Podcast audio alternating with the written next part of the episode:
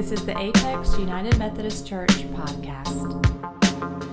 So for forty long years, Moses led his people through the wilderness.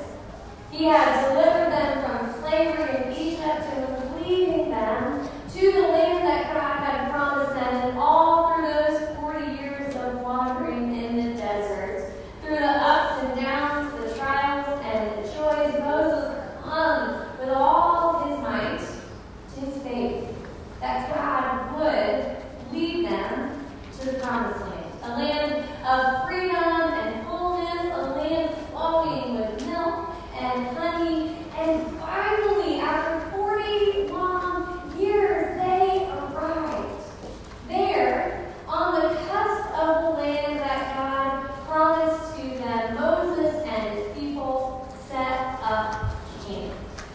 And so now I invite you to hear this reading from Deuteronomy chapter thirty-two, beginning at verse forty-eight, that tells us what happens next. On that very day, the Lord addressed Moses as follows: "Ascend this mountain of the Abarim, Mount Nebo, which is in the land of Moab, across from Jericho, and view the land of Canaan, which I am giving to the Israelites for a possession. You shall die there on that mountain that you ascend, and shall be gathered to your kin as your brother Aaron died on Mount Hor was gathered to his kin. Because both of you broke faith with me among the Israelites at the waters of Meribah, Kadesh, and the wilderness of Zin, by failing to maintain my holiness among the Israelites. Although you may view the land from a distance, you shall not enter the land that I am giving to the Israelites." This is the word of God for us, the people of God. Thanks be to God. So Mary Oliver is one of my favorite poets, and she has a short three-line poem called "We Shake with Joy" that I, I think describes how Moses might have felt in this moment that we just read. Mary Oliver's poem goes like this: "We shake with joy. We shake with grief. What a time they have, these two, countless as they are, in the same body. What a time grief and joy have, living in the same body, and for Moses, maybe even in the same moment." Because you see, his dream had become a reality. He could look out from that mountaintop and see the glorious land that God had promised to them, a land beautiful, flowing with milk and honey.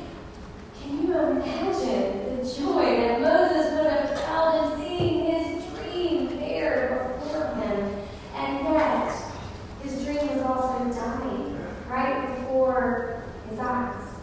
For as he looked out from that mountaintop, he also tasted the bitterness of grief. He was dying, and he would never be able to enjoy the dream that he had fought and labored and walked for miles and miles and miles to reach. And when your dream dies, so does a part of your heart. At least that's what it feels like. We shake with joy, we shake with grief. What time they have, these two, housed as they are in the same body. We often associate grief with the death of someone we love. And when someone dies, there are, there are routines that we belong to that help us in our grief. We have a visitation, we have a funeral, we write obituaries, people bring us casseroles and send us sympathy cards. But that's not the only time that we grieve. We grieve anytime we experience loss, and life is a series of losses. We grieve when a marriage ends. We grieve when we move. We grieve when we retire.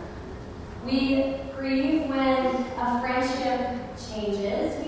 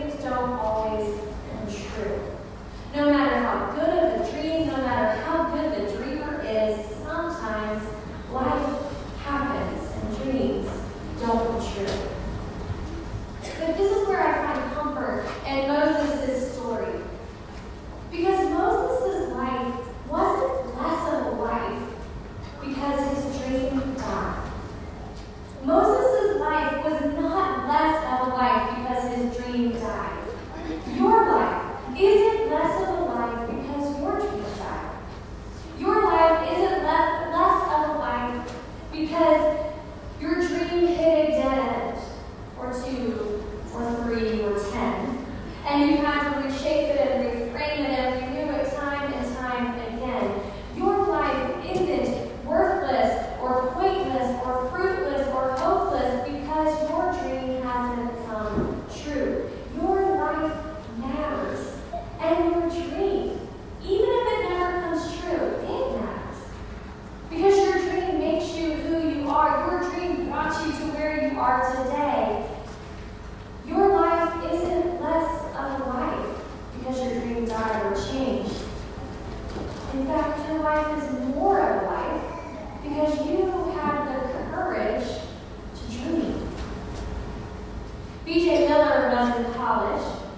when a freak accident made him lose both of his legs from the knees down. He was nineteen years old, and his dreams died in an instant. Everything he had planned for, everything he had taken for granted, everything he hoped for, gone. Now, B J Miller is a physician, and he specializes in helping people cope with loss, live with grief, prepare for death. And in a recent interview, he was asked what advice he would give to people who are trying to cope with loss, cope with grief, and here's what he said. In those moments, he reminds himself that the loss hurts because we care, because we love.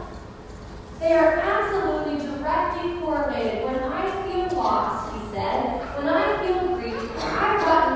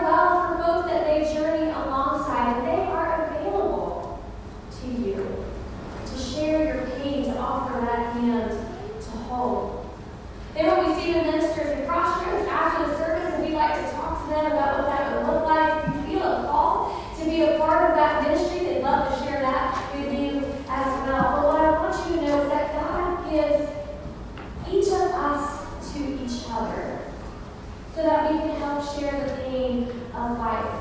And I want you to know that there are people here who would lovingly share both your dreams and your pain with you. And once you have someone to share your pain, what next? Will you let your pain spiral into bitterness or despair as it so often does? Or will you allow God to recreate your pain in the mystical way that only God can? Will you find a way to honor the love and the hope that's at the heart of your pain? Will you allow yourself to trust the good news that both your God-given ability to love and hope will never